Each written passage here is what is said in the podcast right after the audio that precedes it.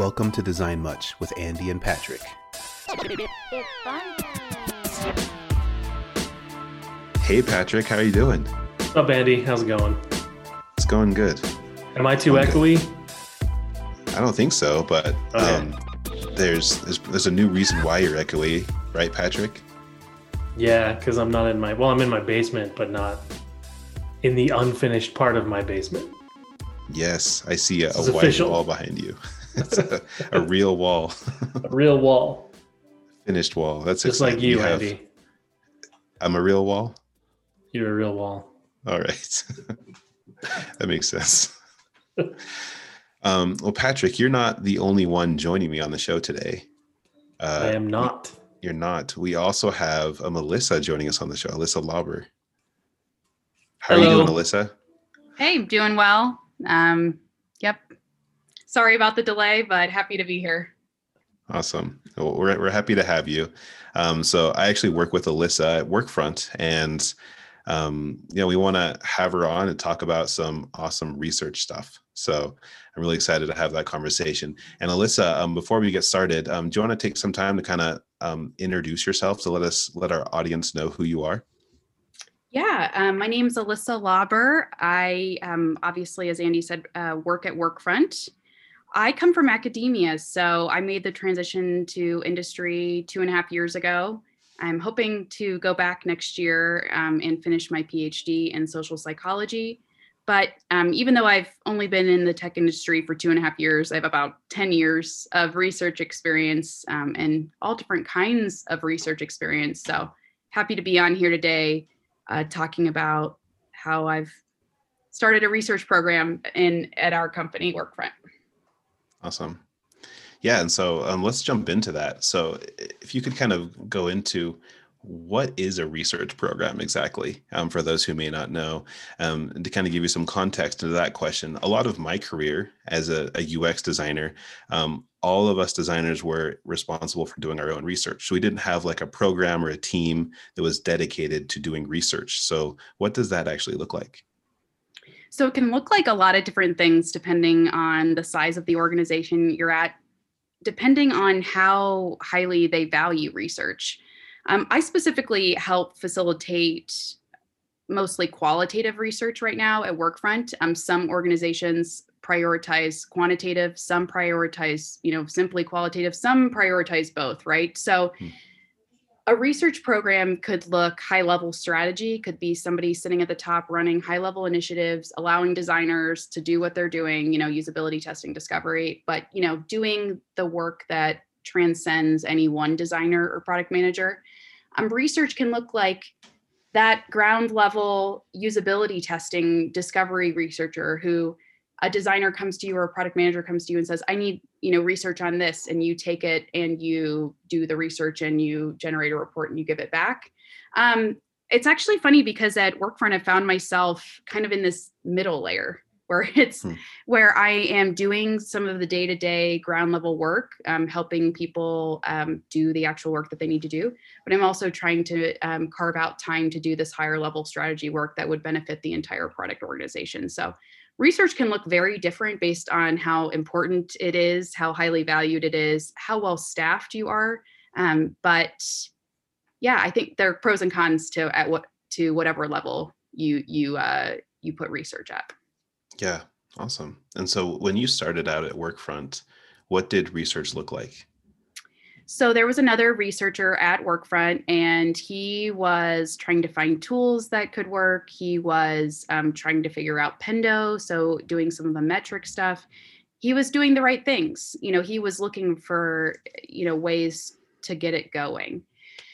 Um, however, when I came in, I, I realized that some of my background in academia and running labs, you know, managing research I could highly benefit. You know, I could really get it going um, at Workfront. So what I realized was, you know, I started with the basics, and so I actually made a list of like how I think I did this at Workfront, or am doing it at Workfront, because I'm nowhere near finished. But the first thing I did was start with the basics, and I came in and I said, okay, so how do you run research now, right? And I'm watching them do it.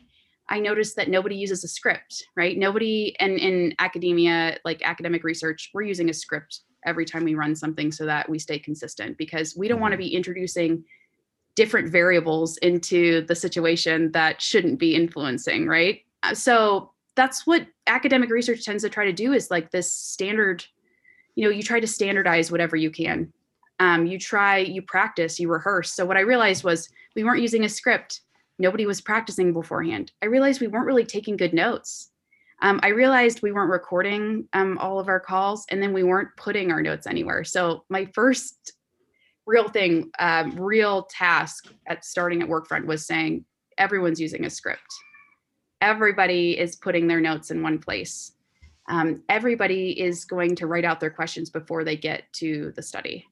Um, we're not just winging it all the time, right? Uh, so those basics, like my my formal academic training, really came into play. I think when I started at Workfront was yeah, just laying that groundwork. Yeah, and that's interesting. And so, how was how was that received as you came in and um, you know you, you made those observations and how, how how did that work out in terms of actually executing um, those basics?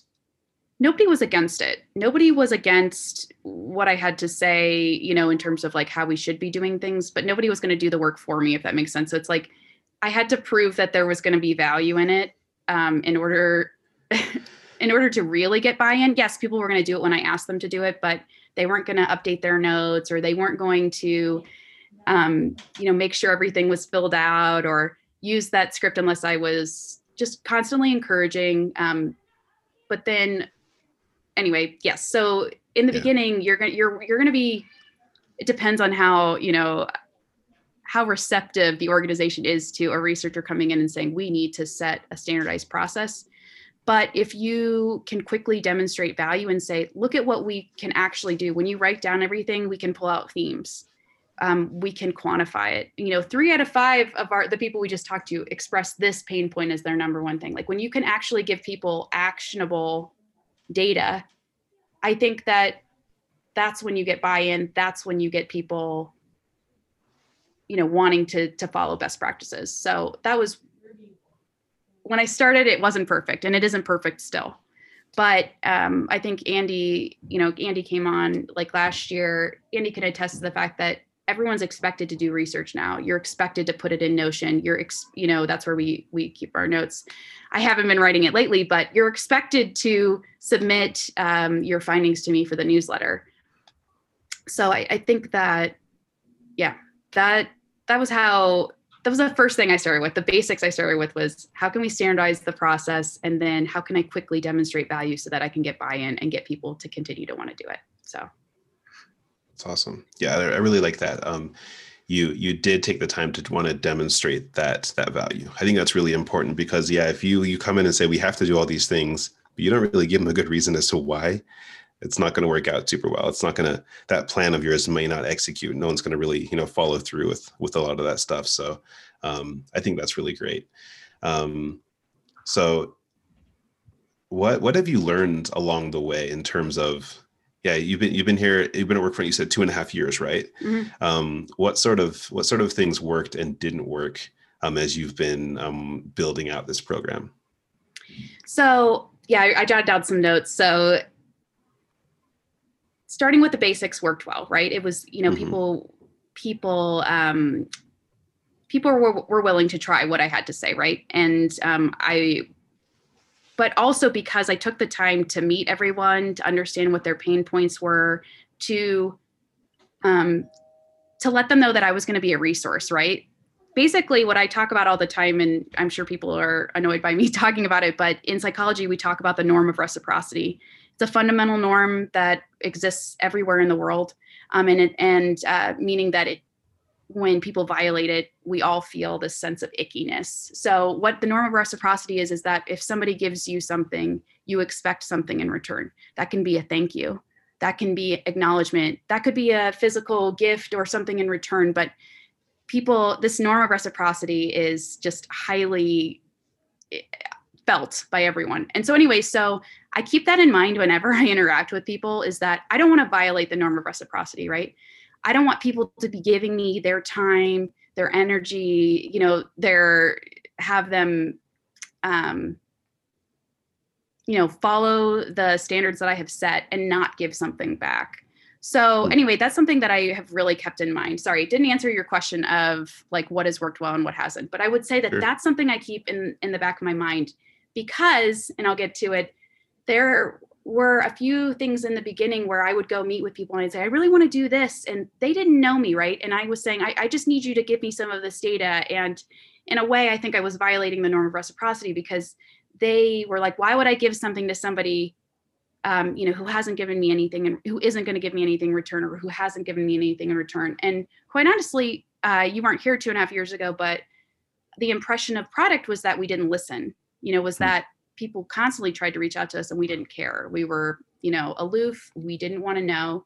And so you have somebody in product saying, I want to hear from you and I want this. And people felt like they had been burned too many times. So instead of doing that where i was forcing the burden on them to provide me with data i just thought i'm going to do my best to get work done that will benefit them right and pull Yeah. them in later um, and so I, I turned my sights from external to internal so that was like one way that i that was one failure that turned into a positive for me was saying like okay instead of focusing on research you know and working on this massive problem which our massive problem was intake and it still is how do i Yeah. get the right data in? How am i informing the designers and product managers? Instead of tackling that right away i thought i'm going to start somewhere else and then go back to that. One and and it's worked really well right? Like now people know who i am.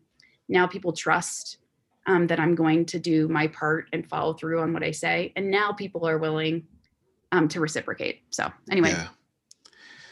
Um, I love that. So I think one of the first things that I struggled with as a, a young UX designer as I was learning, you know, this whole thing is like I wanted to be able to talk to individuals like our, our users, our customers, but I didn't know how to go about doing that. You know, when I first did it, I was like, okay, I could offer them money. I could offer them some sort of incentive to to talk to me. Um, and that's definitely one way about, you know, going to about getting, you know, research participants um, but at the same time like um, and this kind of goes along with what you're saying it's like um, the the law of reciprocity you do want to give them a reason to want to talk to you right? And uh, what i've really found throughout my career is your customers really want to, to actually have products ear you know they really want to talk to you to help your the product be better. And they're really excited when they're able to um, voice their opinion to to show and to show you what's not working in the product and show you what is working. Um, so that's actually um, and like what you're saying like you kind of turn that conversation into being more um, we are here to listen. We are here to improve the product for you and then they're excited about talking to you. And and yeah you turning that into something internal in the company as well is also really important. So um, that's that's definitely something that's really cool um, that i think everybody should take away that when you're you know talking to your users you should kind of turn it into that sort of thing like we're here to listen to what your needs are what your concerns are so that we can make the product better and that's a really great way to get um, i think you know really good feedback from your users I have a couple comments on that. And the first being that in psychology, when we have somebody come into the lab and we do some kind of manipulation, sometimes people feel stupid, right? Or they feel frustrated, like we were intentionally frustrating them or we were doing something. And part of the IRB, which is like an institutional review board uh, protocol, like you have to fill out. Um, this board reviews your your um, study before you're even allowed to to start it. Is that when a participant leaves your study, they need to be at baseline or above. And so I think about that every time I talk to a customer, but I think about the above piece. Every customer should walk away from an interaction with me or any of the designers or PMs in our org and feel better than than when they started. So that's just something that I very intentionally work on. Um, you know, I because I genuinely mean it. They did not have to give time me their time out of their day to help me do my job better, right? And Mhm. they did. So I want them to feel like because it absolutely is true for me that the time that they just invested is not going to be wasted and that I'm going to use every grain of information I just learned, you know, to its maximum potential. So when you just said that it's like yes, that's that's one of the th- that's one of the ways that like I I highly value customer um, investment and I want them to feel like that investment is, is going to turn into something. So anyway, just and that and the other thing I was going to say is that when you mentioned that as a young designer, you just didn't know how to get it going, right? How to get, you know, you know you want to talk to people, but you don't know how to do it. Um, one of the one of the ways that I really think I've been able to get Workfront's research program up and running is uh, because like a year and a half ago, I surveyed the designers and I said, what's the number one pain point you have? Like, what isn't working for you? And everyone was saying scheduling and finding for like their number one pain point Yeah. was finding people. they just, they were like, how do I do it? What do I do? And so while it's been very ops heavy on my side, I, I spent a lot of time figuring out how can I schedule people really efficiently? How can I get make the process easy? How can I find people, the right people, um, find designers, find product managers, the right people, because I knew that if I could re- remove that barrier to entry, that then people would start doing research more regularly because it was painless. And then if you look around, everyone's doing research. So then it becomes the norm. So then you feel, and I don't mean to be like manipulative, but then you see, you look around, and if you're seeing you're the only designer not doing research or you're the only product manager not doing research, it encourages you to do it in that way too. So anyway, I just wanted to touch on that, that I, you know, as a researcher, I think my my goal is to be of service to product managers and designers. And really it's to help us build the right thing and product. And so how are we going to do that? We're going to do that through research, right? And how are we going to do research? We're going to have to talk to people. And so if the main barrier to talking to people was, hey, I don't know who to go to, I don't know how to do it, I don't know how to do it efficiently, I don't know how to, you know, it takes too much time or this or this or this or this. I really zeroed in on that and thought, I can make that process easier. I can make it smoother. I can remove that barrier. And I think that that has been really successful at Workfront. Yeah, that's awesome. And um, in terms of like, uh, yeah, work. This is of course like working at Workfront for me. Like this was my first time, as I mentioned before, working with a research team, working with somebody who who specializes in research. And if anybody is is wondering, you know, why or why not they should have um, a research um, individual in your company, especially one that works with UX, um, this is one of the biggest things because the sourcing, um, finding research participants, doing that stuff is like the hardest part. It's like it's so difficult um, to find those people, and um, that's something that is something that Alyssa has helped out with a lot with our team, and so like something that I as a designer appreciate a lot because that that's a whole another beast on its own in terms of like you, you know as a designer you're trying to like you're trying to find out what are the right questions to ask people? You're trying to you know design these tests that give you the right answers and that that takes a lot of work in on its own but then also trying to find the right people to talk to is a lot of extra work um, and so that's been a huge help on on my sort of side as well and also getting the feedback that i've gotten from um, our ux researchers and um, the, the ux team or the ux research team on, my tests and all my stuff has been super helpful so um, that's definitely Yeah. been really great to have that as a resource I was just going to say that, you know, one of the main things there, sorry, here's my son. Here, back up. Thank you. um, one of the the main benefits I think that I add um, that sorry, can you guys shut the door, please? Thanks. One of the main uh, benefits I think I add that we do in academic research is peer review, right? You are too close to the subject. You're too close. They're your designs or they're your, it's your, you know, product that you're developing as a product manager. So having somebody like me, like having a researcher be able to come in and say, what are you really trying to learn? Yes, I hear, I see these questions that you have, but like, what are you at the core trying to learn? I think that that is something that benefits people in ways that like they don't even know, right? It's like it allows the designer to take a step back to to have somebody who's impartial because what I say to everyone, what I say to customers, what I say to designers, what I say to product managers is I actually don't know how long this took you to make. I don't know what kind of effort went into it. I I just want to get you to to it leaves me unafraid to to to give my feedback and to get people to the right position, right? Whereas on the other hand, you guys might say, I've invested a lot of time in this, like this is the way we're going, or this is the direction we're going. But I think that when you have research, you build in these natural stop gaps where you're saying, no, you know, this is the gate. We need to get through this. We need to test. And I just think that in the end, you're going to build a better product sooner, right? You're going to, it's going to lead you to your best work, just as it does in academic research, peer review, having that external pair of eyes, having somebody poke holes or suggest improvements, that leads to better work. Yeah, always. Awesome.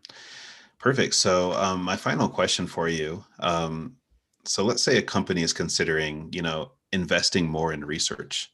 Um, what are some practical first steps for them um, when, when they're trying to consider that? Also, when they're they're starting a program, what what should they consider?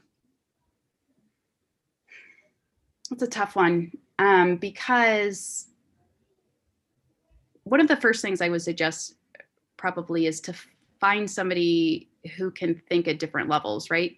And the reason I'm saying that, and when we talked in, you know, initially about some people do strategic research, some people do on the ground, you know, testing research, and me kind of sitting in the middle and trying to do it all, that isn't going to work forever, right? Like I, I feel overworked in a lot of ways because I'm think, constantly thinking at different levels. But I think when you're initially building a research program unless you're going to st- actually staff it which nobody ever just like starts off saying like yeah here's you know a couple million dollars. Let's just get you anybody anybody you need whatever.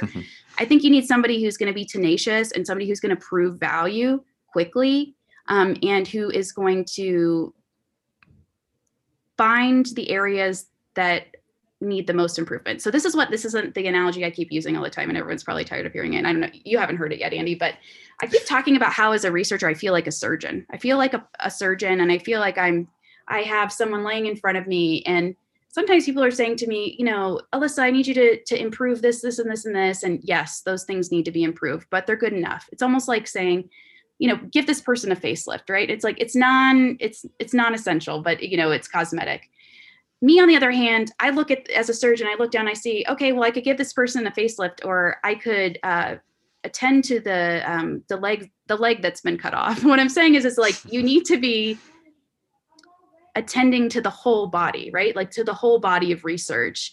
And i think that while some people might say like oh you know what? We should we should focus on this this and this and this. I think you need to as a researcher be strategic about where you can provide the most value. Like where is it the worst? Like where can I get it, you know, even to okay?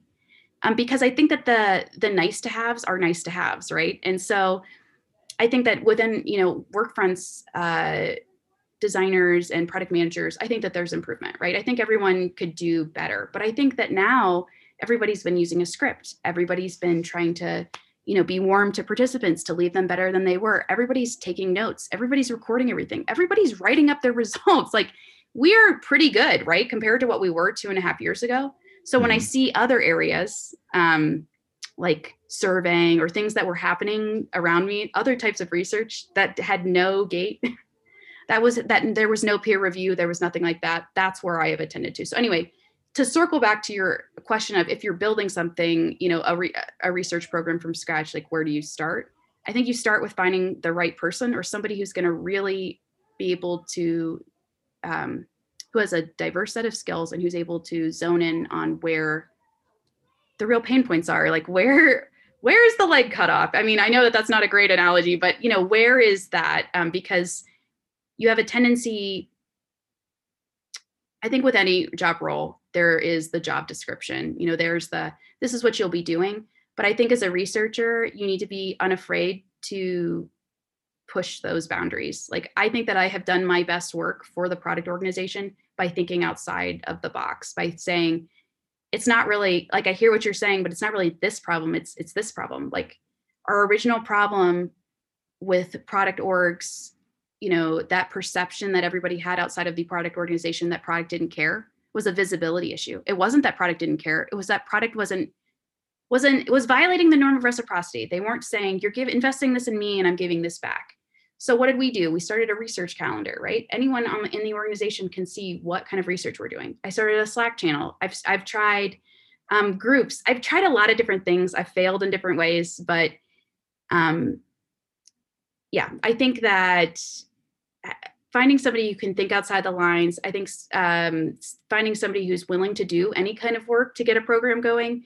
I also think um, investing in tools if you're if you're able to do that, even just a few tools um, are really great. Get a really good scheduling tool because as a researcher, that's a that does take a lot of time, right? I need an effective way to schedule.